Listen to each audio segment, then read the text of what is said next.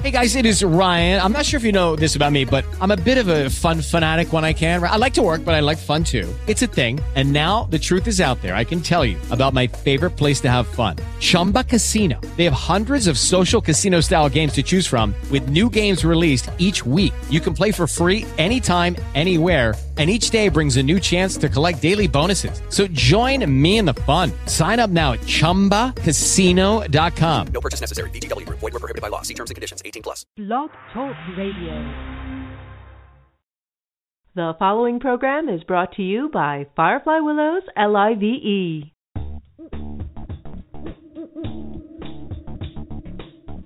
Hi, my name's John Carosella, and I'm your host for Convergence on Firefly Willows LIVE. Convergence is to consciousness as gravity is to the material world. In small amounts, gravity is overwhelmed by every other fundamental force of the universe. But gravity has something nothing else has. It's cumulative. The more matter you collect, the more gravity you get, until it becomes the most powerful force of the material world. I think convergence is like that too. Only in this case, we're working with truth. The more truth we collect, the more convergence we experience. Connections, relationships, resonance of ideas and concepts, science and mysticism. Lately, deep truths just seem to be coming together, even as many of the illusions around us are falling apart. As within, so without. As above, so below. I know I'm feeling it, and I'll bet you are too. For the next 90 minutes, we'll be exploring concepts and topics that, in some way or another, bring us around to a deeper truth. Join me and my guests for this week's experience of convergence.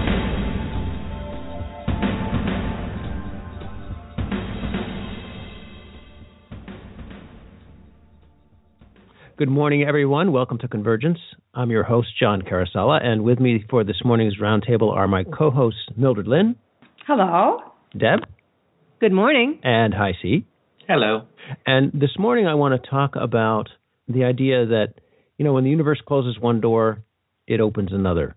Uh, and, you know, it's it's hard sometimes for us to see the the good in the bad, but lately it's something that I've been getting used to uh, to to searching for and seeing. And I thought maybe to kick it off, uh, I would start with this Chinese proverb that I find so fascinating uh, because it's so simple and yet it seems pretty profound. And it and it goes something like this: A farmer and his son had a beloved stallion who helped the family earn a living.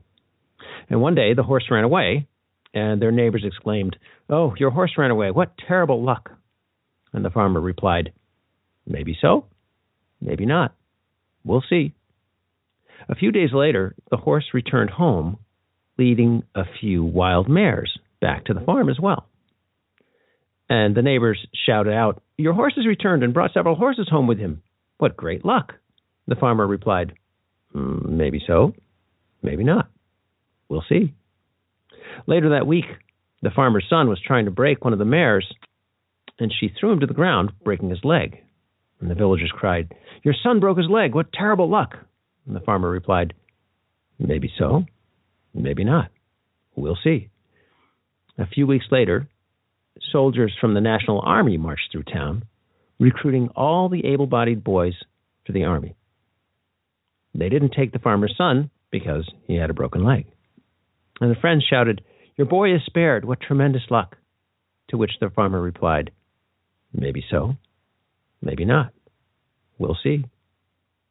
So it's in that, in the light of that, that that kind of reciprocal nature of of life uh, and fascinating twists and turns of fate that I wanted to bring this topic forward for us to chat about.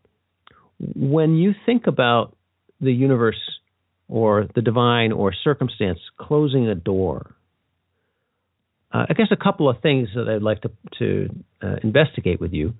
Uh, what does that feel like initially, and then how do you how do you work that to make it to to try to find the the silver lining to the cloud, so to speak. Any thoughts? Well, I think initially I feel the way probably most people feel that um, it sucks and it's not happy. It's you know it. There's disappointment. There's perhaps fear. There's all kinds of immediate emotion and reaction that goes around something that appears to be uh, unwelcome or unexpected or um, not in the plan that we had for ourselves or not where we thought we would find ourselves at this point in our lives or whatever the situation might be. And I think it's important to allow that to to to allow that natural real response to be what it is. I don't necessarily think that it's something that you need to stay in and that you need to create that that does not now become your forever circumstance. But I think it's important to acknowledge and live in that reality for what it is and see what it how the feelings affect you. I'm a fairly passive person. I, I'm not a particularly reactionary person. Um, so I, I don't freak out or immediately want to fix or respond to circumstances. Um, but I'm not also I'm also not a particularly Zen individual. Um, there's a certain part of me that rebels against the concept of not having any say in what will be going on in my life. And so there's a little bit of a pushback about, you know, well, this is the circumstance now. And if you just flow with it, some new door will open and you walk through that door and something new will unfold. And that's, that's a little too passive for, for me, um, on some level. There's, there's a little bit of a, I don't want my life to be subject to the winds of, of chance and circumstance and some all seeing power that I have no um, direct sense of discussion with. Um, so, you know, the, the phrase, when the universe closes one door, it opens another. I don't think that that's necessarily true. I think the universe sometimes closes a door and then you need to sit in that space for a moment and discover whether there's another door that you wish to walk through. I don't believe that some other door magically opens up for you and that it's in your best interest to just go plowing through it. Mm. Okay. Uh, Mildred Lynn, what do you think? How, how, does your what's your first reaction? Well, mine is kind of comical because usually when something happens, I'd call it a curveball. My spirit is usually ready and resilient, but the Mildred human part of me sometimes is not so ready.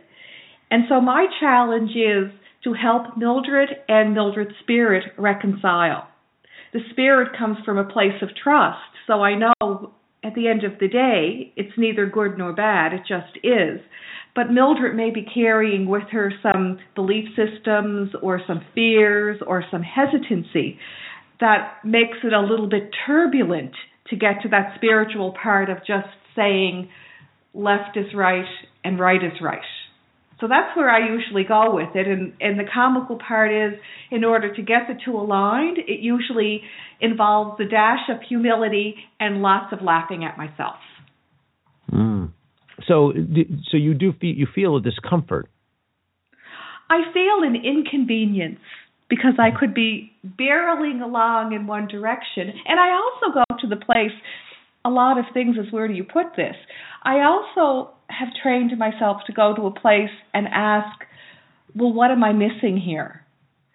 Maybe there's part of the equation that I haven't entertained yet.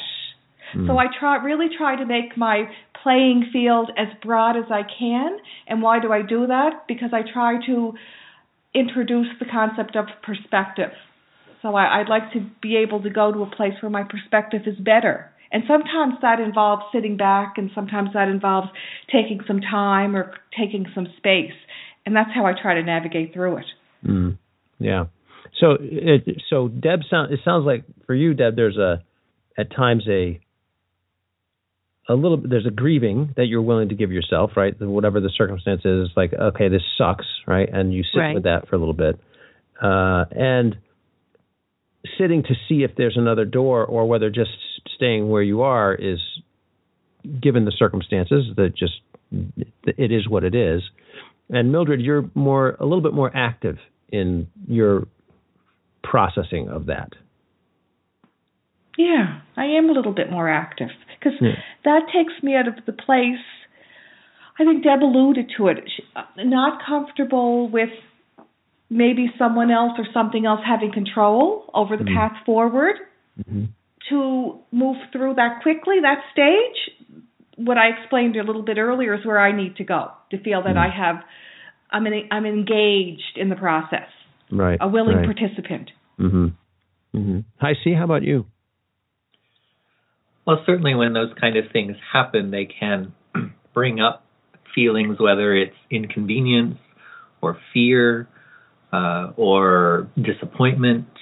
Um, and I think that uh, if I think of how to kind of combine what both Deb and Mildred said, that it's important to acknowledge and be willing to sit with whatever emotion or feeling or reaction comes up but to also maintain a certain lightness around that because we can if we give in to that feeling then we can give into the heaviness of it and we start to feel very trapped or very stuck or we feel as if everything is out to conspire against us in life you know or something like that. I think one word that's important for me to always maintain um, that helps with that is curiosity and if we can always retain a sense of curiosity in life, then we can be curious to go down a particular path or pursue a particular goal. And when something happens that causes that door to close, so to speak, when that turn in the road comes from the one that we thought we were going to be going down, instead of getting upset about it, being curious about, well, I wonder why this happened, and let's see where this new direction is going to go, or let's see where this new thing opening up might be. And sometimes, like Deb said, it's not always that another door is opened for us. We might have to have the curiosity to open other doors and peek through to see what there might be rather than just being fixated on the one that we were going through. And I think where most people get tripped up is because when a door closes, just to use that phrase, a lot of times what I see people do is they immediately start to scramble to figure out how to immediately and almost exactly recreate what it is that just closed. Mm-hmm. Rather than having the curiosity and the openness to consider something different or something new or a different direction.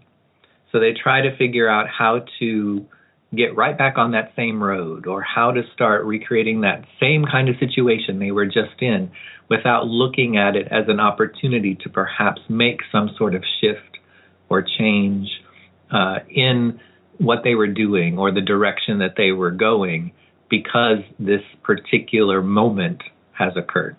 Mm. Now, does does anybody, um, you know, one thing I haven't heard any of you say is, yeah, I just go for a, for a bottle of bourbon when when a door closes. Uh, the the idea that we this is an AA, John.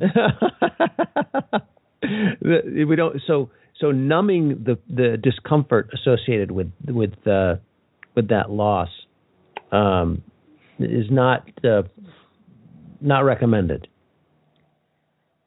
No, I I don't think it's not something that I believe that I would do or wish to do, and I don't believe that I'm not prone to to to, to taking that alternative. I I'm not uncomfortable with uncomfortable feelings. So that's it's all part of the experience and and I don't believe that it's it's a bad thing to feel upset. Um now I do know that there are instances when people get stuck and are are unable to get themselves out of that and they require some assistance of some sort but numbing that is not ne- necessarily the the assistance that's required mm.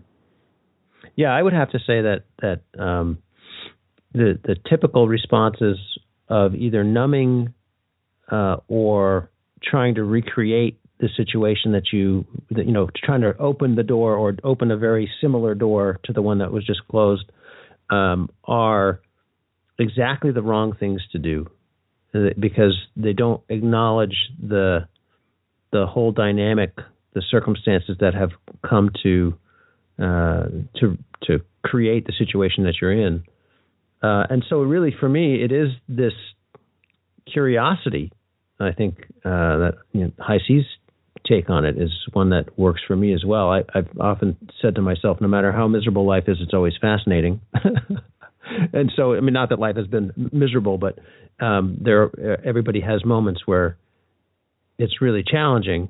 But it's always been fascinating to me to examine it and to look around. Now, when a door closes, a door clearly closes. Like I, I can remember when it was time for me to leave high tech, I, I knew that door was closing. And there really was this feeling of uh, of deep uncertainty about, what would be next, and it was it was challenging to be in that place for the period of time that it took for me to leave high tech. Uh, but it was actually in in, a, in in the end a really useful place to be, feeling the uncomfortable feelings and um, exploring what they might be telling me about myself and about what I really wanted and what I what I really didn't want and so on and so forth. So in the looking for the for the window or looking for a new a, a door that the universe is opening, what do you what do we do for that? Is that uh, what's the typical process for you guys in doing that? Do you how active are you in that process and, and what tools do you use? John, I just wanted to go back to the numbing part and share with the listeners a phrase that really impacted me and drives me in the right direction when I'm dealing with something. And it's the the wise words that you cry or your body cries. So being present with whatever's happened, letting yourself react to it in a healthy way, whether that involves crying or running or shouting or whatever. Because if you try to numb yourself out or suppress it, it will show up in your body in some yeah, other form. Yeah, it's the the emotional signature st- is stored in your body until you until you express it out. I guess. Ex- well, that's and I found, and I'm sure everybody can find a phrase like that phrase really worked for me that they can hold on to to anchor themselves as they deal with the curveball. Mm-hmm. Okay, so when you're when you're looking for the new door for the new opportunity, what's what's that like? Um, I again, probably out of all of the four of us, I am the least proactive about this kind of the next step. I probably am the one of us that would be the most quiet and just sort of a wait and see kind of person um, as opposed to it's not that I don't have the curiosity that um, Mildred and and HiC have both um, suggested and or alluded to. Um, I am there's there is curiosity. There's also a I'm not in a big hurry, I guess usually, and I'm not very active about. I don't like forcing things. So I would sit for probably a much longer period of time to see what those paths might be. I would contemplate those paths. I might take a little tiny step or two down one of them, but I'm probably not going to go running down a new path right off the bat. Um, John, what I usually do when I'm confronted with something like that is look for the flow Mm-hmm. I know the feeling of being in alignment with positive life force energy or nourishing life force energy. So I would quiet myself and do things that would help me reestablish the connection to the flow. Because when I'm present with the flow, and the flow is in a positive place, and I'm in a positive place, I find that clarity presents itself. And the clarity mm. might be waiting, it might be taking action, it might be getting more information, it can be a whole array of things. That's where I go first. I realign my compass. Mm. Okay. I see. Well, I think that what Deb was saying, she shouldn't necessarily underestimate because I think that oftentimes people create too much stress and anxiety for themselves trying to figure out what the next step is and make it happen and not let too much time go by and you know all of those kind of things whereas allowing for a little bit of breathing room allowing for a little bit of time to sit with it and in some ways allow it to come to you because it's not necessarily about creating the door versus being willing and ready to step through the door when it shows itself. And that is perhaps more important of an action than trying to, like Deb said, force it or rush the process. Um, but I also think that one of the keys is to let go of any sort of expectation about what the door should look like or when it should appear or the direction that it should open up for you versus being open and receptive to when and how it does open and where it wants to take you rather than you thinking you know best and you know where it should be or what it should look like and turning down or refusing to even consider other things that may not match what you thought it should or would look like just because that was your expectation or that attempt to recreate what you already had. Mm-hmm. Yeah, yeah, I think that's really important. The the um, setting aside uh, the uh, this attachment to outcome is kind of the the way I would would talk about it in in shorthand. The, the, the Buddhist notion of attachment to outcome. Uh, just uh, for me, it's it's getting to a place of of very deep presence for what is, and sensing, trying to sense in as many ways as nuanced and as as varied as possible what's being offered uh, and in I guess for for me that's kind of how I find the flow. That's that's my that's my horse sense leading me to water uh, is feeling around in what's being offered. You know what is, what's actually available, and allowing that to guide me. And I have to say, this is a relatively new sense for me. Uh, for most of my life, I've been a very driven this is the way it's going to be. I'm going to impress my will into the fabric of reality. And I'm finding that this this other way uh, seems to be a lot more gentle and uh, and more respectful of of the gifts that are that are being offered the the uh, the doors that are already open that maybe I just haven't seen. So um, so, with that, uh, I'm excited to invite our listeners to listen to the rest of the show. Uh, we have a great show coming up, and it will be about having a more liberated, a more liberated and free approach to living, less of an agenda, and and more receptive. So, I hope you'll stay tuned for that. Uh, meanwhile, I want to thank my co-hosts Deb Hisey and Mildred Lynn for joining me in this conversation, and I hope uh, all of you out there. Um, maybe this uh, roundtable stimulates you to think a little bit about whether it's good luck or bad luck. Maybe so, maybe not. We'll see. So thanks everybody for joining me. Thanks, John. Thank Have you. a good morning. And we'll be right back. At Firefly Willows LIVE, we're working hard to be your trusted source for fun, enlightening, and heart centered information and community.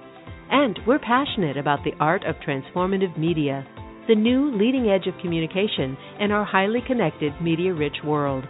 If you're passionate about facilitating change, and you have gifts or ideas you'd like to share, come join us.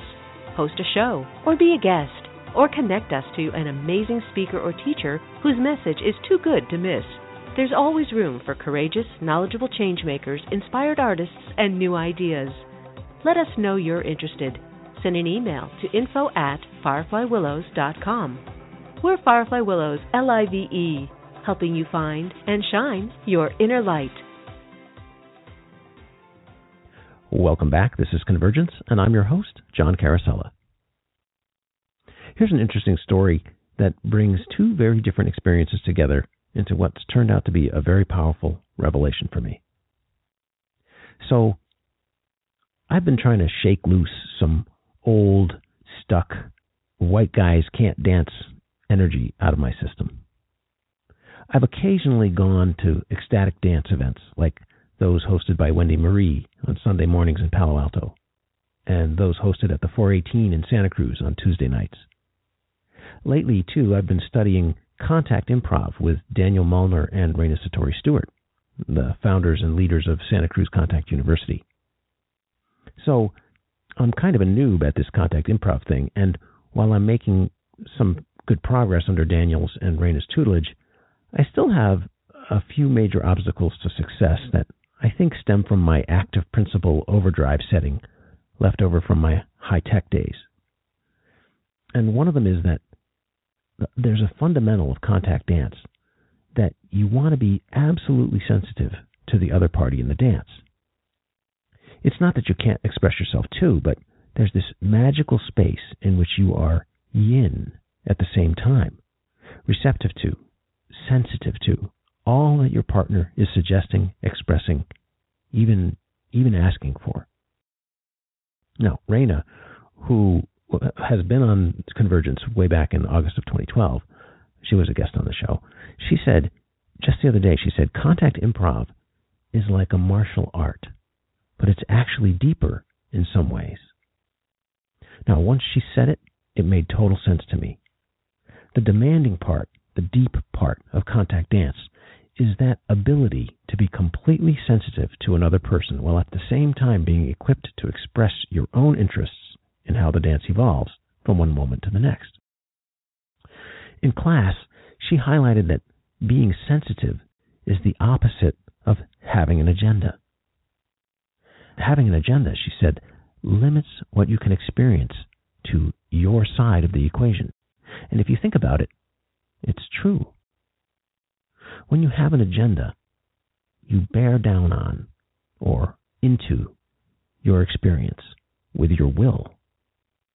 This process is the active principle at work, impressing the fabric of reality with your will.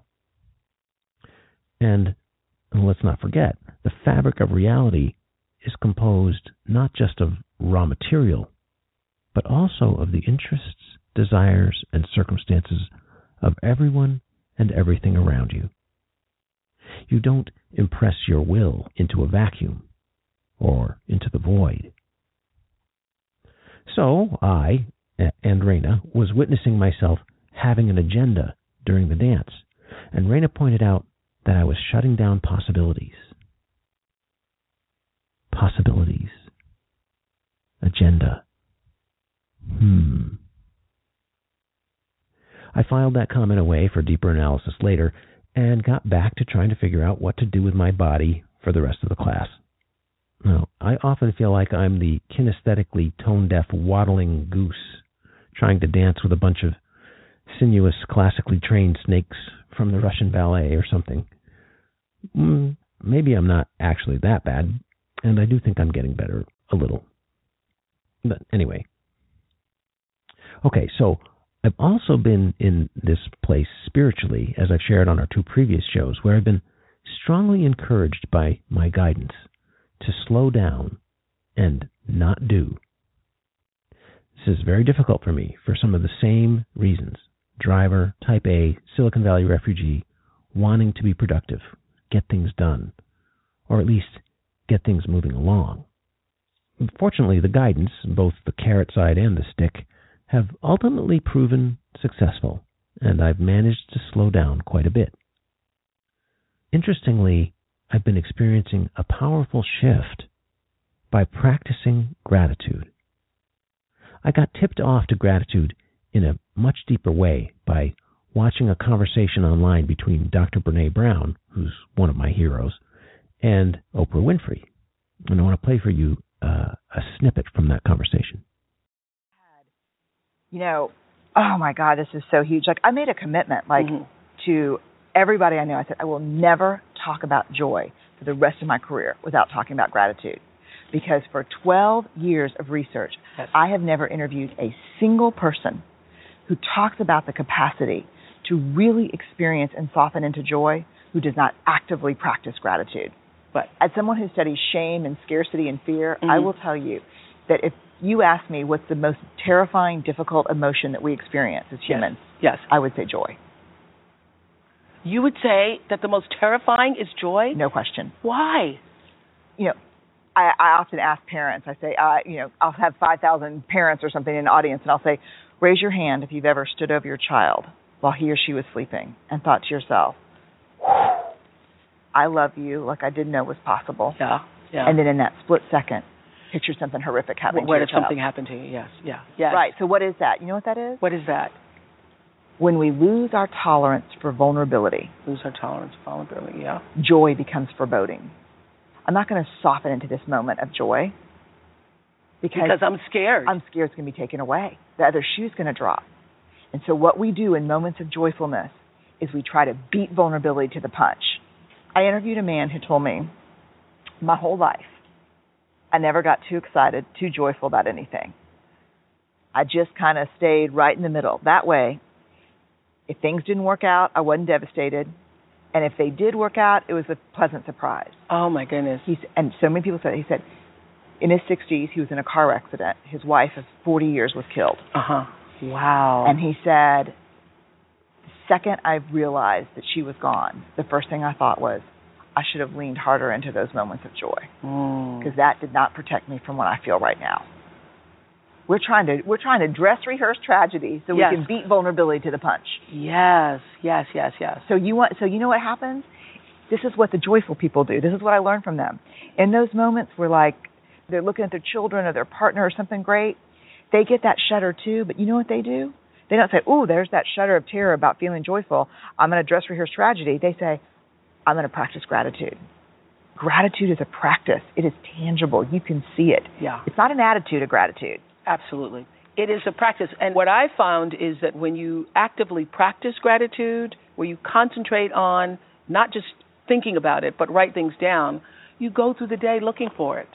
You There's go no through question. the you go through the day looking for it. Isn't it amazing? It's like mm-hmm. So, now the idea that joy turns into foreboding if we're not willing to be vulnerable is so powerful and resonant. And that gratitude is the solution to the problem, really amazing. It's a powerful nugget of wisdom for me. So I've been in this place where I'm receiving these amazing gifts, and I, I want to be joyful, but it's scary because I have no choice but to I, I have no choice but to feel vulnerable. I didn't I didn't work for these gifts uh, that have been showing up. They're literally they're gifts, and I don't know how it will all turn out, or whether they'll keep coming, or I'll end up in a in a deep struggle of some kind. So I've been practicing gratitude to keep the monsters, the foreboding, at bay. You know, it really works. But one thing that happened as I was practicing gratitude after my dance lesson, where I learned about agenda and its relationship to possibility and limitation, something happened that was really beautiful. We all have these things that we're hoping for, desiring, needing, even if it's just food to eat for our next meal. So we're always, or at least very, very often, in some yangish mode where we're striving for something, trying to make something happen, executing on the plan. In short, we have an agenda. Even when we're happy, we have an agenda. Unless we're sleeping or taking a vacation, and even then, not always, we have an agenda.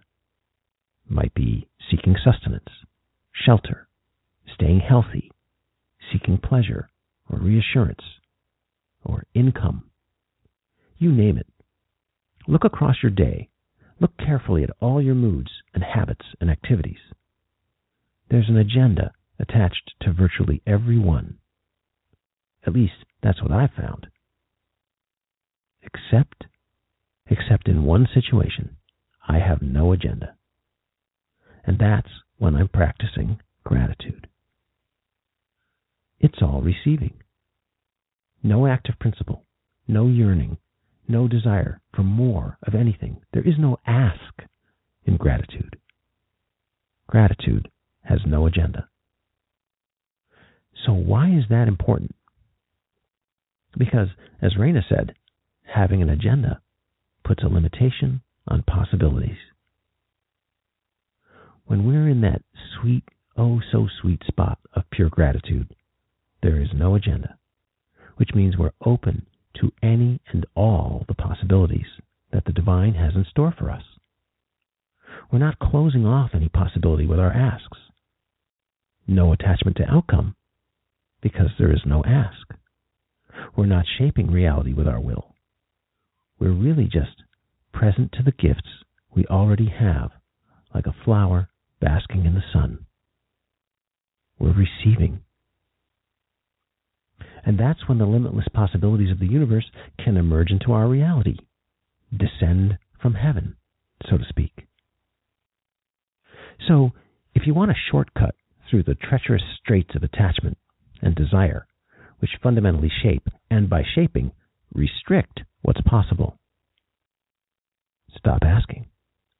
And to stop asking, but still be present to the divine, still be in the flow, be grateful. Practice gratitude. Have no agenda. See what happens. I can't promise miracles for you, but I can say that it seems to work magic for me. We'll be right back.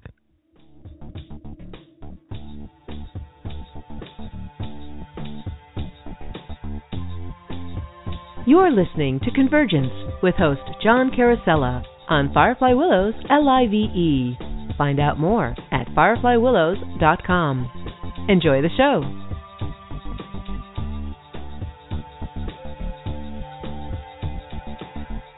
Welcome back. This is Convergence, and I'm your host, John Carosella. And with me for today's spirited conversation is Firefly Willow's host and spectacular person, person extraordinaire, Oh, Mild- Mildred Lynn McDonald.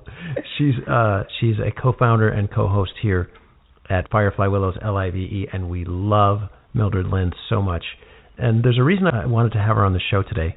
She has some special wisdom uh, that I think you'll find very fascinating. So, a little about her for those of you who haven't listened to her show, Healing Conversations with Mildred Lynn.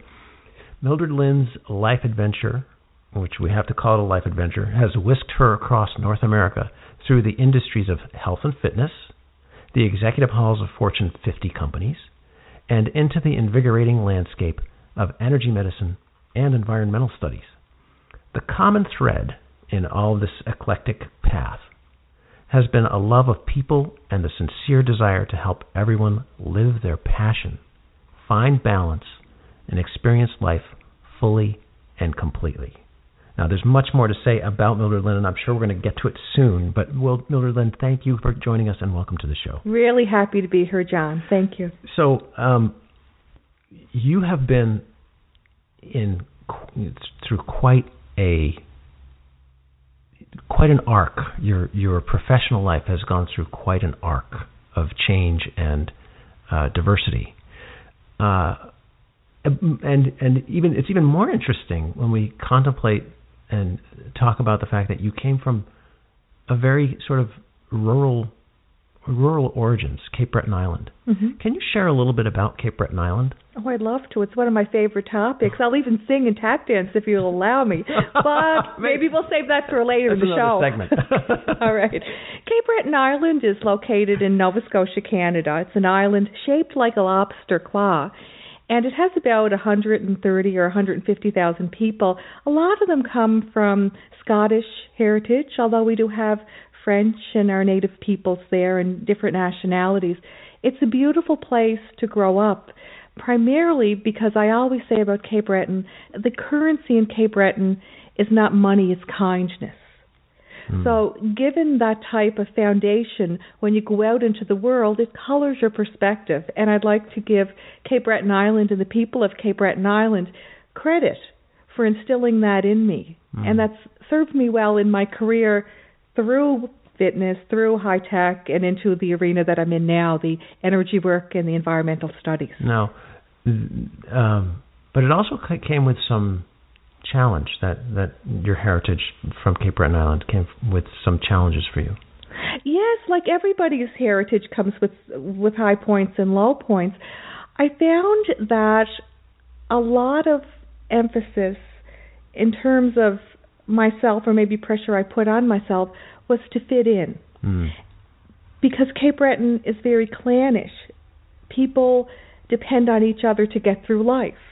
And if you choose to be a little bit different, then that could have repercussions, to put it kindly. and people may feel a little bit awkward around you, and then you start feeling awkward about yourself. The net net of that is you could really squish down your true purpose or squish down your true perspective or your true personality, forsaking yourself for the perceived greater good of the community, which as you get older, you realize that you're really just robbing the community of the beauty of your own life purpose, if that makes any sense. Mm. Yeah, sure, sure. And when you and when you brought yourself into um, the more cosmopolitan parts of of your professional career, did your rural heritage? How was that an impediment for you? Well, it wasn't really an impediment. I wouldn't call it an mm. impediment. When I went through my conventional corporate career and I stayed in tune with what society expected, it was fine externally. The problem was internally. Ah, okay. So I basically was giving more credence to the external voices than my internal voice. I was quieting my internal voice.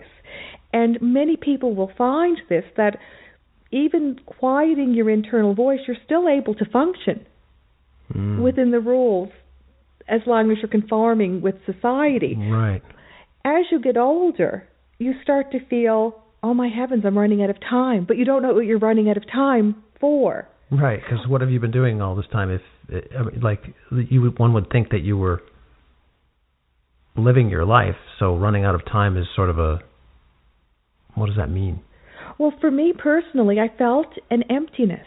Hmm. I felt deep inside of me that I was not quite on course, although I was following all the rules of society and I was experiencing success in a conventional manner. Mhm. I found inside I wasn't fulfilled.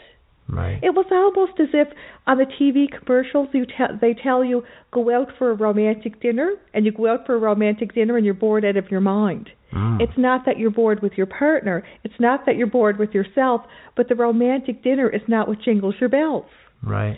Right. So, what happened with me on my journey, and I'm sure it's happened with other people, is I started to question who makes the conventional rules? Why are these external voices so much more important than my internal voice? Mm, And I did have flashes, and this is kind of comical, when I did shed the external voice and listen to my internal voice, I had feelings about Mhm. that feelings of fulfillment, feelings of happiness, feelings of optimism. So you so when you listen to your internal voice, you got a very different. eh, You had a very different internal experience. I had a different internal experience, and it was a bit jolting Oh, was it? because I had nothing to bounce it off of. Mm. when I was looking at the external world and what was rewarded and what was acceptable, and then I listened to my internal voice, I was out there. Ah, so Yeah. so it was quite a distance between the the external validation and what your internal voice was was. Oh, many miles, Many many, many, miles. Many standard deviations from the mean. Okay, good, good, right. So it wasn't a small leap. It was a huge leap for me to. It was almost like polar opposites. And then you start to question, well, where is this internal voice coming from? Yeah. And you don't always know right up front. you do know it's truth, though. That's what I found with myself. I knew that although this in- internal voice was not something that was conventional, or the internal voice always guided me to to express myself in a different way Mm. than might have been comfortable for people. I had a deep knowing that it was speaking the truth. And the other comical part of it is I knew that it wasn't going away. This internal voice was there for the long run. Okay. Yeah. So um, you knew it wasn't going away. Oh yeah, and yeah. and and that's I think it's pretty easy for for us to to connect with that experience of something that is going to be annoying or not. It you know it's it's there and it's not going away. How did you know it was telling you the truth? Well, that's a really good question, John. It goes back to feeling fulfilled, and it goes back to feeling content, and it goes back to feeling a connection. Remember earlier I said I felt I had all the external trappings of success. Right. There seemed to be an emptiness, and there seemed to be run, a feeling of running out of time, an awareness. Mm-hmm. So, whether it was, I came down to this whether I knew it was true or not became less important. Right. I decided to go with the feelings. And the other thing that hatched out of that, just like a little chicken hatching, is I came to, to the conclusion that the last person I wanted to fight with was myself. Mm. So that's, that's pretty profound. on that journey, I had to choose the inner voice because the inner voice and myself were not in conflict. And I guess I could say that would be the fourth thing that I learned. When I was listening to my inner voice, I had inner peace and I had no sense of conflict. The conflict came, the conflict with myself came, is when I decided not to listen to the inner voice and I went along with society and the rules and the beliefs and different benchmarks. So, in a way, what you're describing is there's no downside to listening to your inner voice. Or, the, or for your experience was that there was no downside, or was there? There was. What was the downside? There was, there was a big downside. yeah, okay. okay, so much for that theory. yeah. John, you were doing so well. Yeah, well, sometimes it happens on these shows. It doesn't always go as planned. The da- the downside was I had to put a stake in the ground and I had to decide to be true to myself even if I was shunned Ah. by people I cared about, Oh, yeah. even if I had to leave what was conventional and accepted. hmm And that took a lot of courage and it took a lot of trust and it took a lot of time. It took courage, trust, and time. hmm I needed to, once I made the decision to listen to my own voice, I needed to grow into my own voice.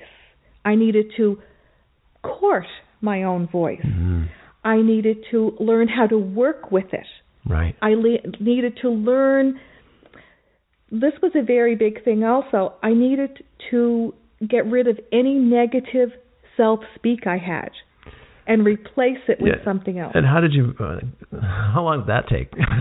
I think all of us listening would like to know. Luckily, I'm a Leo. Oh, right. Well, and we know about that from our roundtable. Oh, no, I'm only I'm only teasing, but I'm not. I'm a, that didn't take that didn't take too long because I had a plan on how to do that. And what it involves, and this would be for our listeners, this is the path that I took or, or chose to take for their consideration. I really decided to observe myself and observe when I opened the door for negative speak to come into the room. Mm. So the first step is observe yourself. And when you're observing yourself, letting negativity or negativity about yourself come in the room, then you get to make a choice. And the choice that you can make is to replace that vibration with something more nurturing and loving. And how how does that work? Not like how effect how efficient is that? It is very efficient. At least it was. At least it was for me because what it came down to when you were saying like people would like to hear about this is challenging yourself. Mm. So challenging yourself, I am not good enough. Then I would say to myself, well, who said that? Back that up. Not good enough for what? So I would really play the devil's ad- advocate for myself For and with myself. Mm. And it wasn't always pretty, and it wasn't always easy. But I did find that I retrained myself. So, did you ever? I know the answer to this, but I'm going to ask it anyway. Did you ever feel like you would be glossing over real, valuable criticism, valuable self-criticism in stopping your negative talk? Well, I think the nature of negative talk is non-productive. That's different than reality and providing a healthy opportunity for yourself to improve. Okay. So, for me saying I'm not good enough, I don't see how that can help anybody telling themselves that they're not good enough. Right. Okay. What, what does that give you? How does that nurture you? How does that make you strive for something else? So, what would be what would be an example of constructive criticism versus negative self-talk? Well, negative self talk would be I'm not good enough, and I just already went through some challenging questions. I would replace that with I'm learning, I'm growing. Right. Attitude is more important than X. Mm-hmm. I've set my intention. So Right. it would be simply raising the vibration to create a space so that you're not operating from a fear perspective or something that's taking your life force energy away. For example, there's things that nourish you and there's things that drain you. Right. Now, uh, if our listeners and, and yourself and myself, if I sat here and I said, I'm not good enough, I don't find that really empowering. That's not supporting my positive life force energy. Mm. If I choose to say, well, I'm learning, I'm growing, I feel more optimistic about that. I feel my life force energy being supported. Right.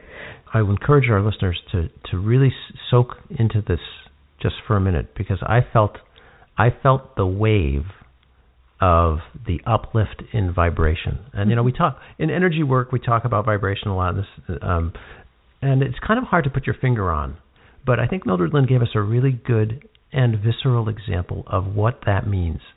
The difference between I'm not good enough and how that actually where where you feel that in your body and I'm learning. It it's like it's like a flower that has the opportunity to open, given being given sunlight to help it open, as opposed to a flower that has the the potential for opening that is put in a put under a box because it hasn't opened yet. Right? And I think that that really does feel like a a kind of a vibration, a vibe, a groove, if you will, that we can all relate to. You know, it's one thing to feel to be out in the sunshine, and it's another thing to be stuck in your room, right? And that's what we mean by raising the vibration, that that trans that transitional feeling. So thank you for that. It's, it's very nice. You're welcome.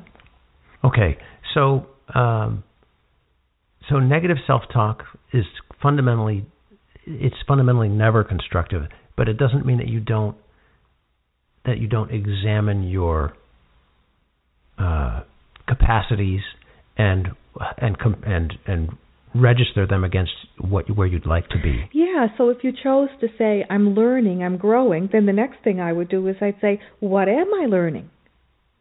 What areas am I growing in? What areas would I like to grow in? So that for me is where the productive opportunity to strive, improve, reach Mm. our, our natural ability as humans to reach beyond our grasp, so to speak. right and and and sort of so and that sets sets the that paints the picture that you can then that is your a guideline for you to grow into Exactly. Yeah. okay and and what makes that hard what makes it hard to to paint the vision and what makes it hard to grow into the vision From my experience, what I experienced for myself is when you are into conformity, Hmm. when you are not listening to your inner voice, there is a familiarity with conformity. There is a safeness there. There's a security there. There's boundaries there. There's understood agreements and expectations there. So there's a lot of known known variables. Mm. When you start to strip those known variables away, sometimes you feel very naked and exposed. And I imagine also, because this has the, sort of been my experience, is you. I, I also feel a sense of, well, I'll call it vertigo. You know, like free fall. Mhm. Like a, like I, I because because I've stripped away my uh, my points of reference. It's like being dropped into a space that is vastly larger, and my typical touchstones I've consciously chosen to discard, and there's a period where I'm trying to find new ones, and that feels a little bit like falling. hmm And and and if that's been your experience, what what was your what did you do about that? I was very scared. very scared. I I think I went into terror, maybe a bit of panic and anxiety. Hmm. It was all so new to me. What it forced me to do when you're sitting there with yourself and you're so vulnerable and you're so looking for a compass yeah. to help yeah. you make se- sense of things, you have a choice to flounder as long as you want to flounder in that state of limbo.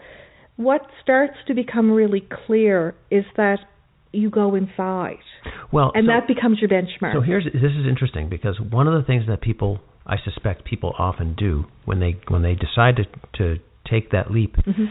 is then they they place they look for touchstones in for example organized religion Mhm. or a spiritual guru or something like that. And you're not talking about doing that. No, in fact, one other thing that I would offer for for people to think about is that saying, "I'm the expert of me." If you look at yourself as a as an energy body on the earth, and you have the opportunity to filter everything.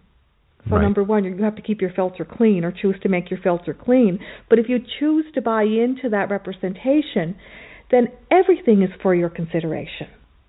So you don't have to constrain yourself to a particular description of compass. No, and what I do with people or situations that may or may not have something to offer, I for people I would look at them as a source of inspiration, Mm-hmm. perhaps a role model. So when you're in that stage where you're breaking away from conformity, why not look to people or organizations that have broken away in a healthy way and look at them as a source of inspiration? But not necessarily as a source of, of truth. No, because your your truth, from my experience, exists within you, Right. Right. and that's where you're going to find it. hmm That also involves trusting your connection with your higher self. Another thing I did on my path was I made a promise to myself. I did two more things. I made a promise to myself that my higher self would never let me down. I might not understand it at the time. It doesn't mean that I wouldn't have challenges in my life. I needed to anchor myself somewhere. So Mm. I said, I believe I have a soul. I'm an aspect of my soul on the earth right now, experiencing the joy of being alive. That aspect of me will, the soul part will never let me down. Mm. So that's going to be my anchor point. I'm going to keep that connection Mm. really clear. Mhm. And then when I was choosing to listen to my inner voice, I said to the universe, Universe, I will follow the inner voice on three conditions. My first condition is that I always use my gifts in integrity. And if I have gifts that I'm not using in integrity, I ask for them to be taken away Oh, because I don't want that responsibility. that's that's bold. yes. Yeah, it's good. The second thing is, universe, I always want to be with interesting people, people who make me laugh, people who are alive and enjoy life. I ask for these people along my path. That's the second thing. And then the third thing I asked for from the universe was to help me balance whatever gifts I have with my life experience in my inner self. So I Oh. requested balance. That's beautiful. Yeah, and Yeah. and bold. I don't know where where I got the idea that I could even ask for these things at this point, Hmm. but I did. and it helped. You know how you were talking about floundering about, um, Mm. looking for benchmarks. Mm. These became my new benchmarks, And they're all internally generated. and they're all internal. Yes, and and they they sort of have a gyroscopic effect of keeping you aligned. yes. My internal teddy bear. That's what I hold on to. okay. All right. Well, I, on that note, I think we let's take a short break, and then we come back, I want to talk a little bit more about the internal teddy bear and about this process of establishing uh, a rapport uh, of trust and almost like a like a bargain, like a contract with your with your inner voice. So uh, we'll take a break, and we'll be right back. A personal tarot reading can offer you insight, information, enlightenment, and empowerment along your life's path. Hi C is a professional tarot conversationalist and ritualist with over 10 years' experience. He's available for readings in a variety of formats, including parties and events. To schedule your personal tarot reading, contact High C at tarotbyhighc.net or email him at hic at fireflywillows.com. Welcome back. This is Convergence, and I'm your host, John Carosella. And joining me for today's spirited conversation is Mildred Lynn McDonald, host of Healing Conversations with Mildred Lynn and author of An Extraordinary Personal Life. and and we're delighted to to be sharing uh, and hearing Mildred Lynn's wisdom. Um, and when we when we took our our break, you had told us about your internal teddy bear yes, and the, yes. the, the essentially the deal that you that you struck with your inner voice.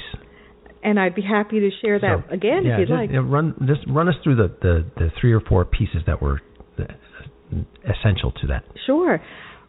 Made an agreement with my inner self that I would listen to my inner voice with three conditions. The first condition being if I ever used my gifts out of integrity, that my gifts would be taken from me because I didn't really want the responsibility of using them out of integrity. So that was the first agreement I made with the universe.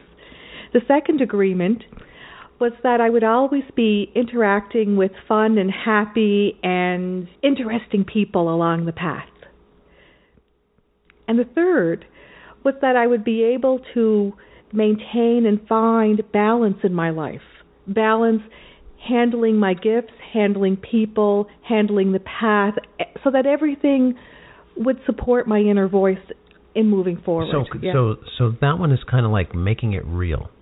Making making it real yeah and i also observed how many people's lives were out of balance so it seemed to me that you could have all the success in the world or all of this or all of that but if you didn't have balance eventually your health your mental or physical health took a toll Hmm. that made an impression on me. So I knew that if I was going to give my all, move forward on my path, listen to my inner voice, I needed to have the wherewithal to be present with that and be able to manage it. Right. And and the other the other interesting piece, well, they're, all three of them are interesting, but um, did you find that it took courage to say, take it away if I'm not using it in integrity? It was a huge relief. It was wasn't relief. anything to do with courage. I knew deep in my heart that if I ever did anything to hurt myself or to hurt others, I would find that a great burden to carry. Mm. and I knew that I wanted to be in integrity with my soul and my purpose. So that's where that one came from. So if you were going to ask me what did that feel like, I'd have to say say it was a it felt like a relief saying that number 1 because that removes that huge responsibility because in the work that I do now, the energy work that I do now, I have the honor of going into a person's life force energy with their permission. It is a sacred space. And I needed to make sure that I would always be pure and my filter would be clean when I'm in that space. Right. Right. If you are out of integrity, that means your filter is not clean. hmm And the interaction that you're having with a person in that sacred space, that place of trust, It's colored by the dirtiness in your filter. exactly. Yeah. Exactly. Yeah. And that's and that is a, that is actually an unpleasant feeling right? To have to to be uh, to have someone place their trust in you Yes. and not be confident that you're able to operate your your gifts with without causing damage. Yeah, and you also not only is a person putting their trust in you, but you are putting trust in yourself. Mm, right. So you're also letting yourself down. Interesting. So, um, so there's two there's two pieces to that. One is that you have to have a discipline to keep your filter clean, and the, the other is that you have to figure out what to do if you're if you're in a situation and your filter's not clean, but you're being but but in the situation you're actually trying to help somebody. Yes. Well, what I find for myself is before I go into a situation where I'm providing a perspective for someone's consideration, because everything to me is a perspective for someone's consideration, Mm-hmm. I always need to connect with my inner voice and make sure that the it's solid. If it's not solid, I don't have any business being anywhere near anybody else until I fix my own business. So that's a that's a pretty um, pretty fundamental uh, constraint on someone's practice, right? If you're not in perfect integrity, you can't practice. Well, my perspective, and once again, it's for Mhm. consideration, how I choose to move forward is in integrity. Now, that's what I need to be fulfilled and happy. Someone else might have a different formula or equation altogether. Right. That would be their business, not my business. Right. Yeah. But it's, what's what it what it does though is it compels you to craft the discipline to be in integrity all the time. Yes, and the other thing I learned as I broke away from conventionality was that if you are doing this type of work, it's not a nine to five thing. You have to live it. So your work and your life start to intertwine like a strand of DNA or RNA. Mm. And I always say with my energy and with any intuitive gift that I have, which basically is best explained by uh, maybe we could look at it like a radar, you know, an expanded field, just more sensitive to certain information, is that I'm always living in two worlds. I'm always living in the physical world and I'm always living in that expanded sensitive world. Mm-hmm. And listeners will find this in their own life. As you start living what your inner voice is guiding, those two worlds come together. And you're walk always walking in both. So they resolve into one picture. Yeah, so you don't really have a career. you know, these labels that you put on different aspects of your life start to fade away becomes because they become less and less relevant to your reality. And and and so what does your reality look like? It just looks like a seamless It looks like being. It's a sense of being rather than a sense of doing.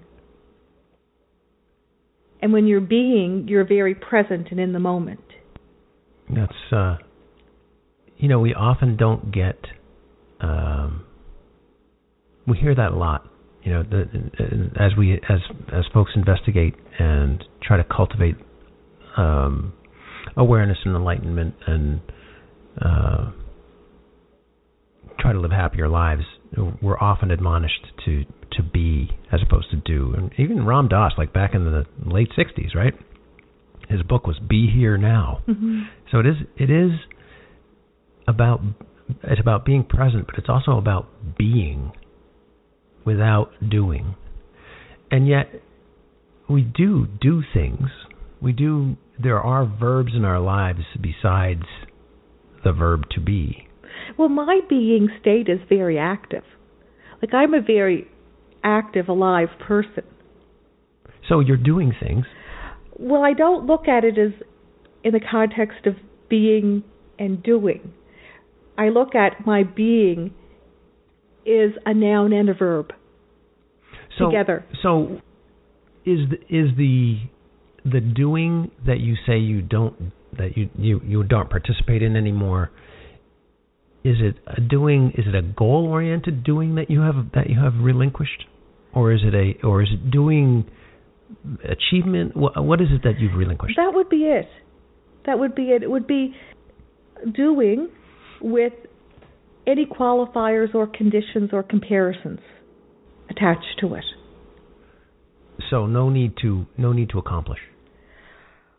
No need to accomplish, but the caveat is in this state of being doing Mhm. together, Right. I have accomplished more than I ever have before I start listening to my inner voice. Right. So so it's uh, not a, not being attached to accomplishing, but allowing that those accomplishments might come along because you're participating by listening to your inner voice To me, it's an unfolding. unfolding. Yeah, so I'm listening to my inner voice and I'm being, using it as a noun and a verb, and the active part of the being is an expression. It's it's a physical expression Mhm. that manifests in the earth of this state. And the reward, the reward, what you get back from that is a sense of inner peace, of fulfillment, of contentment, of feeling full, that this is enough. That's okay. So I, I'm I'm guessing that many of our listeners want to hear a little bit more about. I thought you were going to say many of our listeners are completely lost. well, that might be another reason why they want to hear more. then I've just gone running into the woods. You're saying, Mildred, come back, come back. uh, the the um, the expression of yourself into the world as being the thing you quote unquote do. Right? Tell us a little bit more about what what you mean by that and and what you experience how you do that, how that happens. I feel it's a natural progression. It's almost like a switch turns on. And things that you thought about before, so your thought patterns change. Mm-hmm. Things that you noticed or didn't notice before, so your perceptions changed. And once you have your thought patterns and your perceptions change, then your belief systems start to change. And what I would say is your belief start, systems start to loosen up. Like if you have on a corset, Mhm. a corset, I guess you'd call it. I Right, like right. Downton Abbey. You have a corset, and all of a sudden, all of the strings are becoming loose, and you find that your breathing becomes less encumbered, and your breathing starts to be in in conjunction with the breathing of the, the earth. Mm. And you were talking to me before about yoga breathing. We had a Mm, little right, talk before about that. show. So your life, the noun part and the verb part of the being, breathes in and breathes out in context of the bigger picture of the earth breathing in and breathing out. And that's how you're showing up. And and it's that easy. I don't you know, know, if it's a question of being easy or not easy. Right, I don't know if, if that's the arena that this all operates in. But it's tr- it is true. It is true. You feel c- connected to yourself, to nature, to everything. Yeah. And uh, obviously it's it's difficult to put into words. Yeah. It's difficult to capture in words. Right. It is a progression hmm of going back to yourself. Of letting go of obstructions and and and uh, uh, things that obscure. Yeah, it's almost as if you feel like you're going on a journey, but when you open the last door, there you are. So you're going on a journey to yourself. Yeah. Yeah. So yeah. I always say it's growing into yourself. Hmm. Yeah. It, when I when I've tried to articulate it, I I tend to say something like, you know, you don't, you know, the garden doesn't need you to plant anything. It just needs you to pull weeds.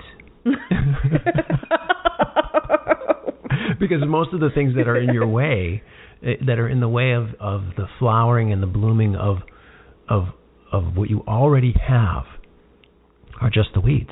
right? Mhm. It's the the belief systems, the the uh, the conscious and unconscious agreements that you've made about uh, who you are and and what life is like, and so on and so forth. And if you just if you can just cleanse those away, if you can just pull those weeds, uh, the garden blooms because everything that you need is already in you.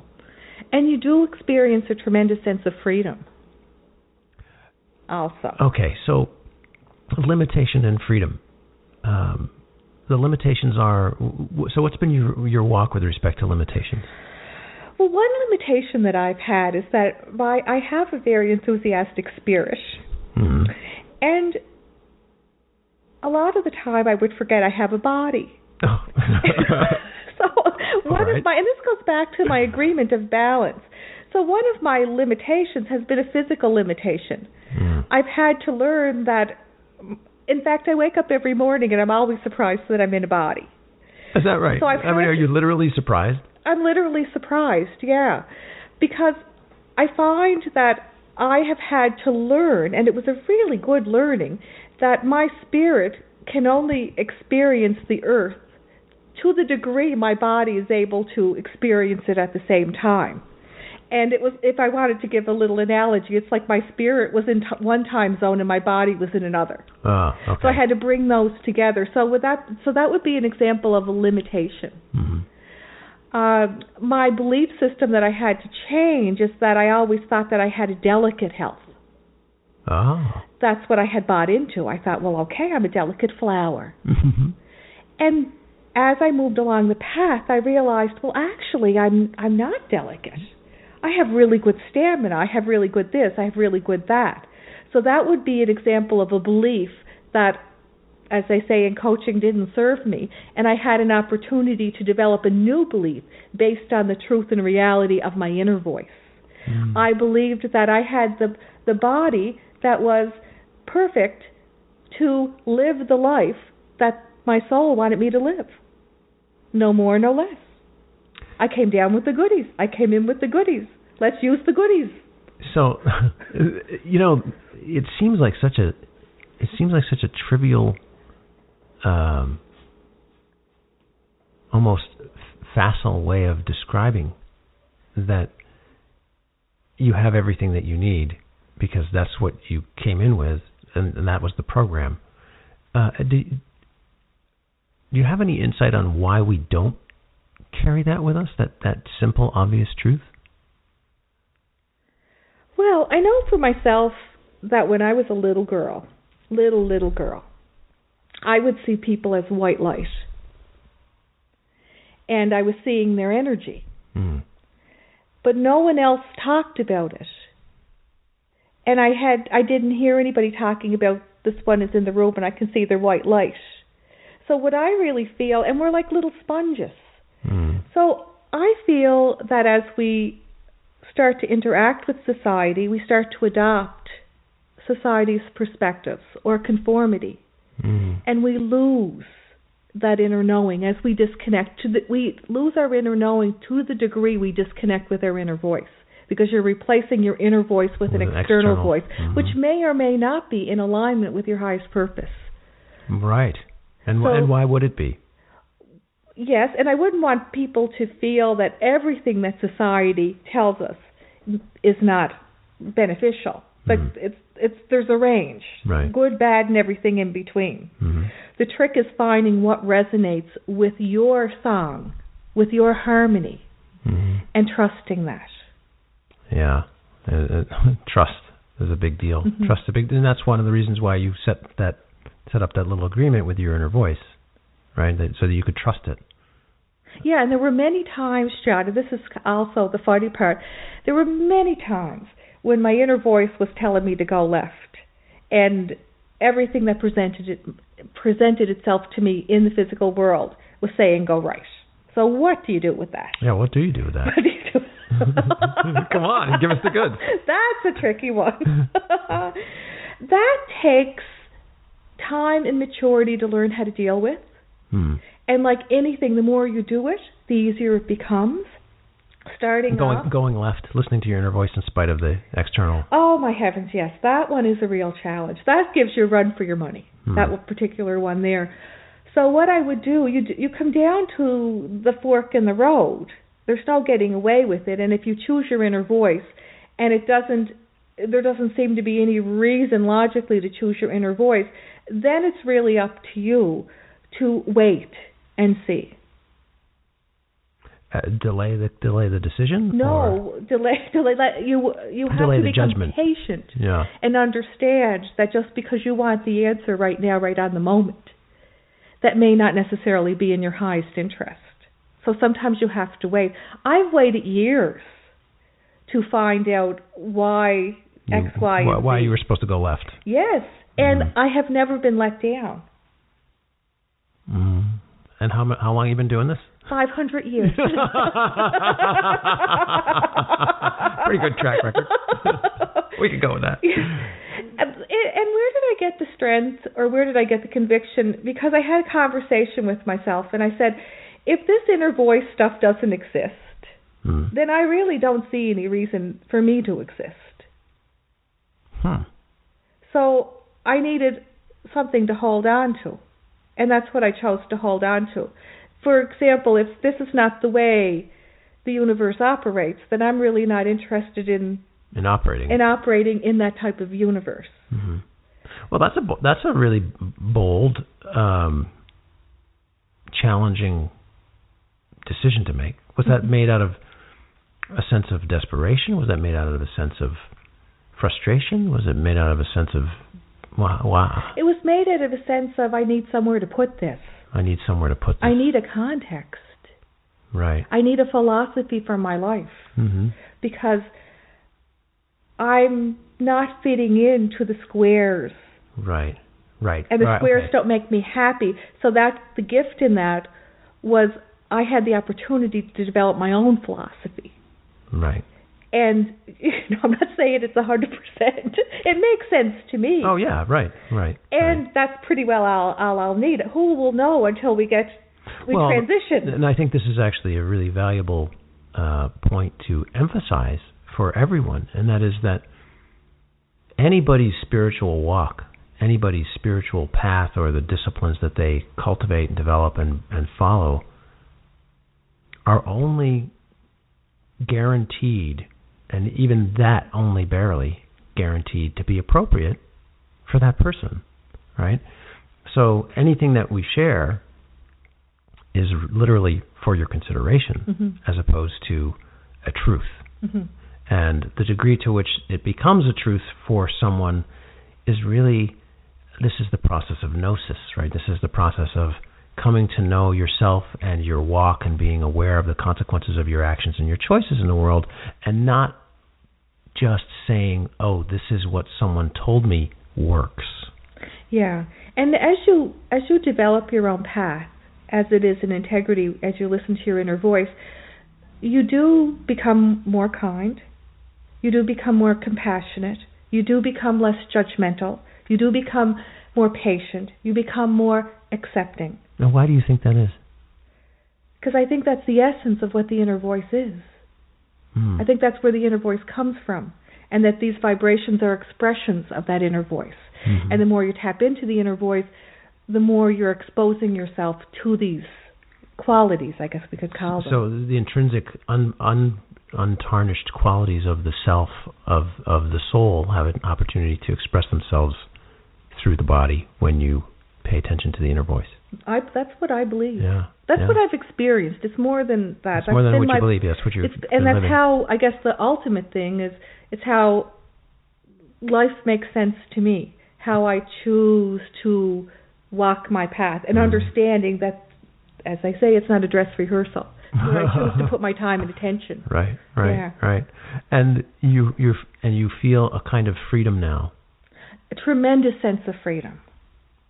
And does that uh, did that scare you at first? Did you did, did you have an overabundance of freedom that kind of freaked you out, or did it just gradually emerge in a way that you could absorb it and and let I it? have. This may sound odd, but as you asked, I have a healthy respect for freedom. It's a healthy respect. Yeah. I don't take it for granted. Hmm. I believe that this is not something I consciously pursued. I didn't sit down with myself saying, I'm going to listen to my inner voice and the end result is freedom. I had no idea.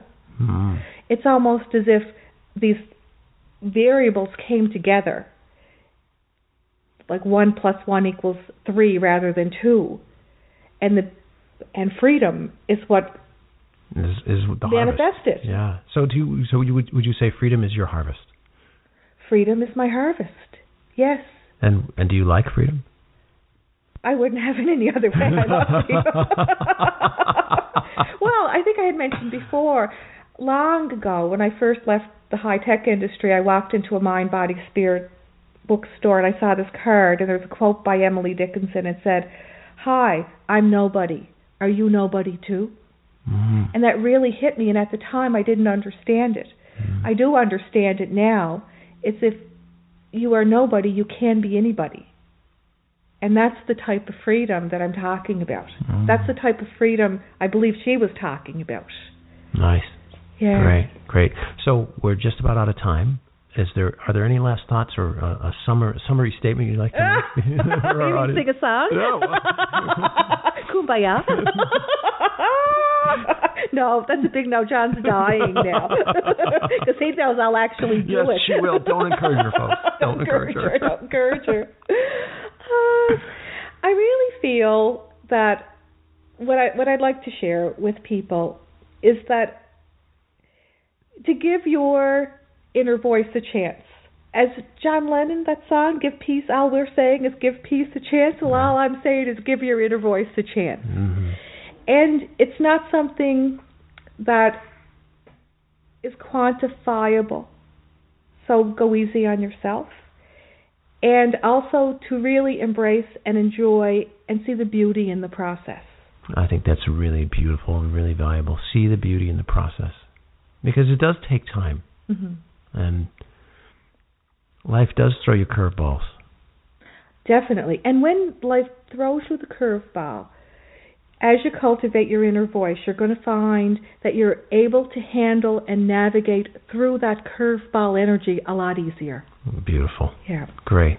Okay, so if folks want to get to know you and your work a little bit more, a little bit better, how what's the best how can we direct them to you? I have a new blog. Oh, it's called Healing Conversations with Mildred Lynn. So Mhm. just go to www.healingconversationswithmildredlynn.com and there's a section and it's called Contact. And I would love to hear people's perspectives and their stories. Mm. I'd love to hear their stories about listening to their inner voice. I find it fascinating. Great. So www.healingconversationswithmildredlynn.com and that's how you can get to Mildred Lynn.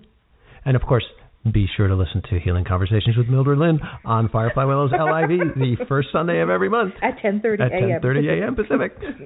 Mildred Lynn, thank you so much for joining us on the show today. And thank you very much, John. All right, and we'll be right back.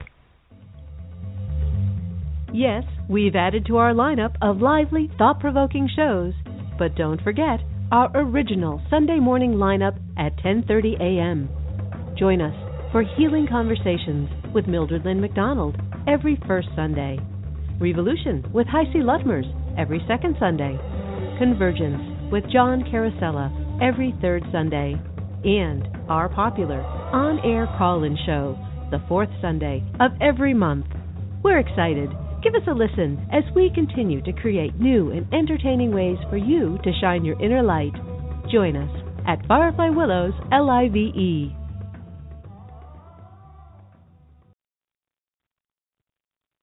Welcome back. This is Convergence, and I'm your host, John Carosella. So, we've talked about gratitude and the way that gratitude sets aside agenda. We've talked about being open to what the universe is providing and looking twice at curveballs that come our way. Maybe that for every door that closes, there's a good reason and an even better alternative. And we've talked about the freedom that comes with releasing the doing part of our psyche, the part that has a goal, that part of us that declares some particular thing must be done a certain way. We could call that our, our driver self or our career energy or many other possibilities. Or we could just call it our ego operating from a place of limited belief and trust. From Matthew 6:28 Consider the lilies of the field, how they grow. They toil not, neither do they spin. Yet I say unto you, that even Solomon in all his glory was not arrayed like one of these. But if God doth so clothe the grass of the field, which today is and tomorrow is cast into the oven, shall he not much more clothe you, O ye of little faith? So says my wise brother, Jesus of Nazareth. So let's do just that. Let's consider the lilies of the field. Have you looked at them lately? I have had the privilege of living for the last few months in a home that is surrounded by an extraordinary array of plantings in a beautiful garden. And the blooms of the camellias, the azaleas, the lilies, the oranges, kumquats, and bougainvillea, and many more I can't even name, have been glorious.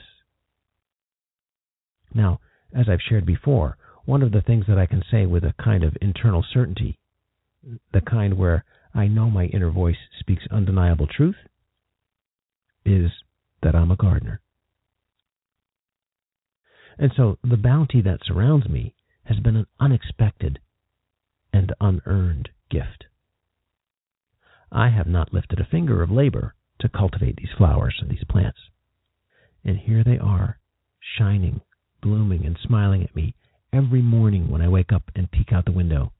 And they greet me when I walk out the door to enjoy the fresh air, the sunshine, the blessed rain, whatever's happening out there. Their luxurious scent fills the air. Their color splashes.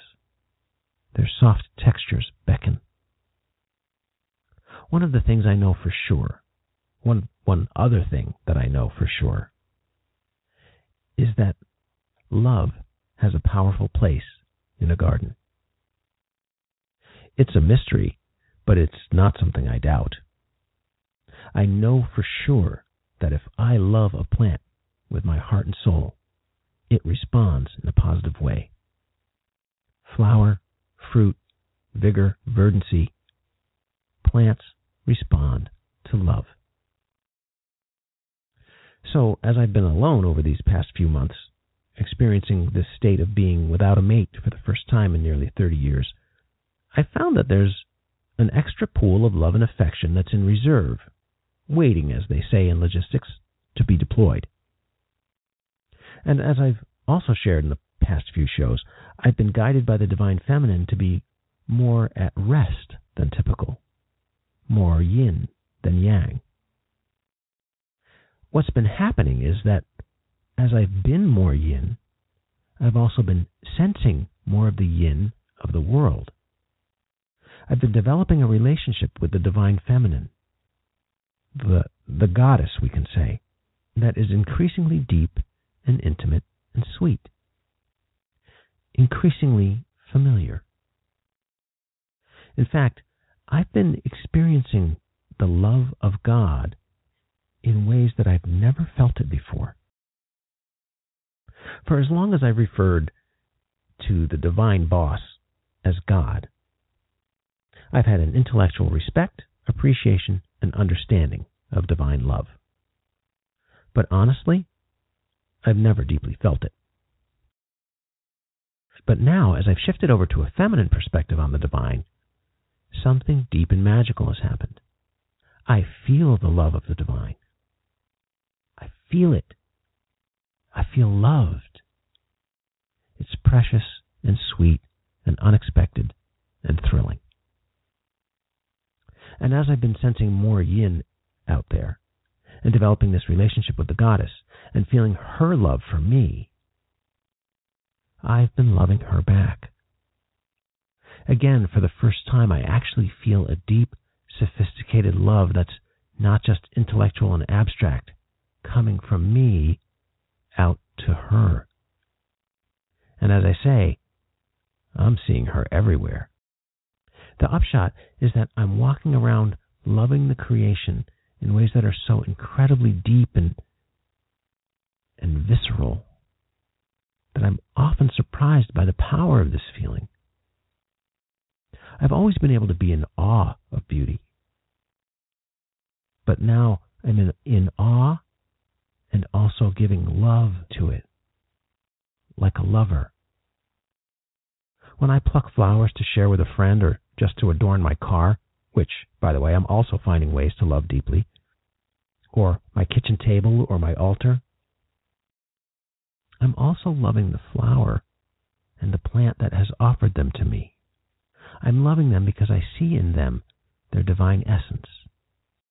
And the divine essence I see is the goddess. Why am I so focused on the goddess?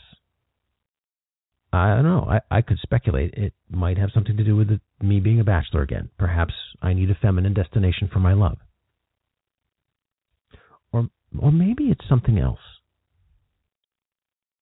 Certainly, I'm receiving big benefits from this new capacity to not just receive and feel love from the divine, but also to give it.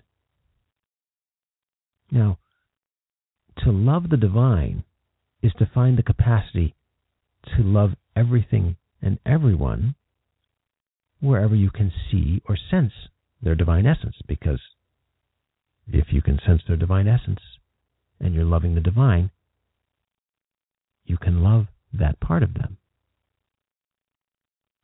And a garden responds to love.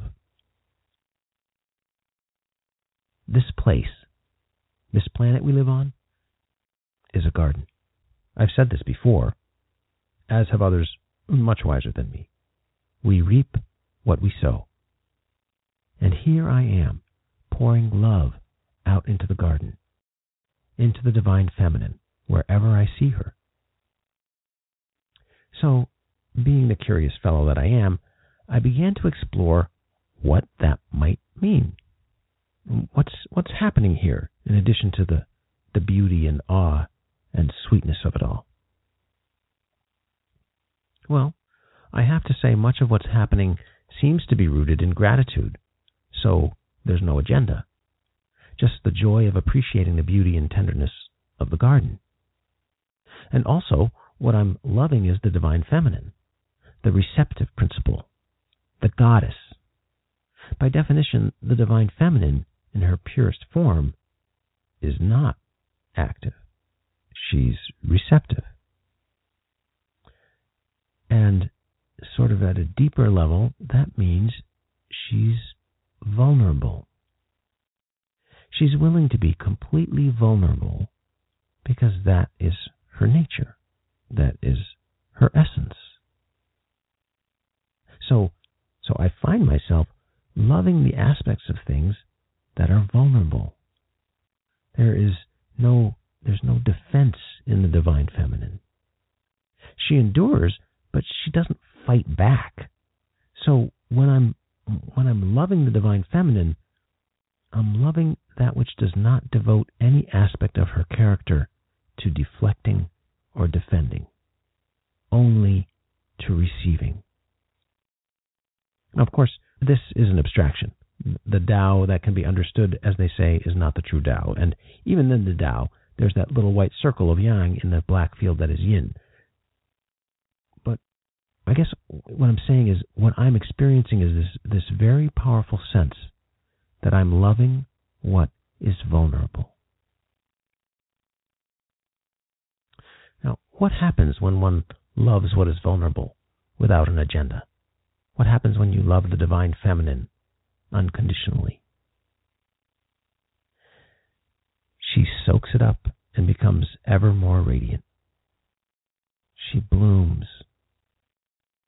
Not a drop of love is wasted. Love is the fabric on which the universe is made, and the blood that runs through its veins. It's what powers the universe. God is love. Goddess is love, of course.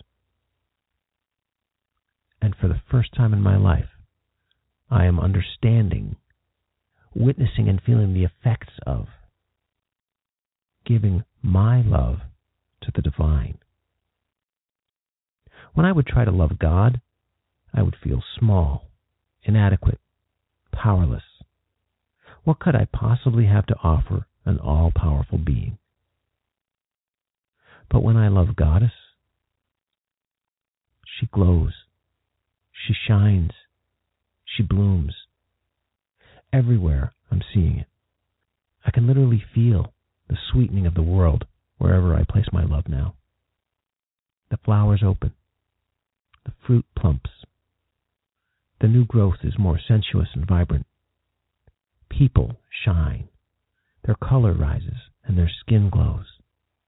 The food I cook is delicious. Cities show me their hidden jewels. Workshops, practices, and methods reveal their secrets like ripe fruit falling from a tree. Clair de lune plays itself through my fingers more exquisitely. I think this is what is meant by being in the flow, at least for me.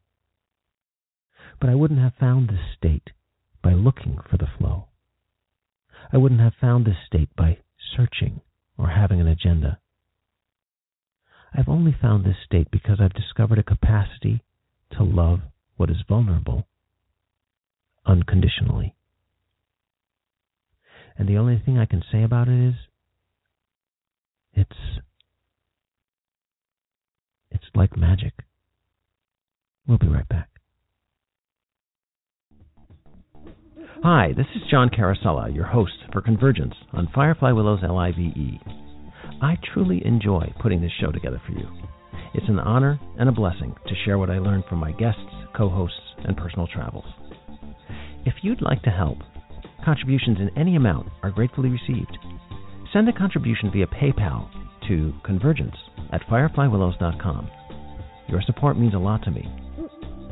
Thanks for listening, and thanks for your support. Well, that's our show. Thanks for joining me. This month, it's been a journey of no agenda, which has arrived at a kind of freedom, joy, and love that I would not have predicted. Raina Satori Stewart, back in August of 2012, talked about creating room for the mystery. Mystery with a capital M. That which you don't know to look for and wouldn't predict. The High Priestess card in the major arcana of the Tarot. She knows about this mystery. She knows you don't reach it by talking about it or striving for it or studying it, but by stillness and vulnerability and openness and love. Lots of love. Try it. Let me know how it goes. Thanks again for listening. Until next time.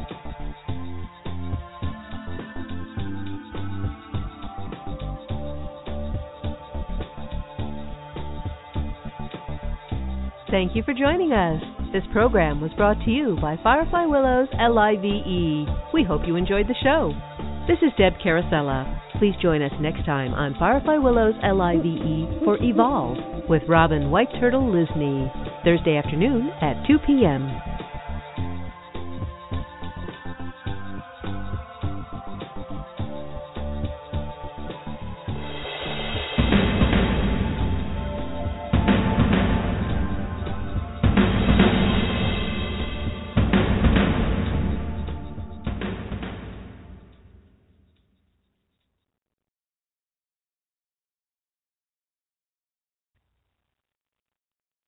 Step into the world of power, loyalty, and luck. I'm gonna make him an offer he can't refuse. With family, cannolis, and spins mean everything. Now, you wanna get mixed up in the family business. Introducing The Godfather at ChumbaCasino.com. Test your luck in the shadowy world of The Godfather slot. Someday, I will call upon you to do a service for me. Play The Godfather now at ChumbaCasino.com. Welcome to the family. VGW Group. No purchase necessary. Void where prohibited by law. See terms and conditions. 18 plus.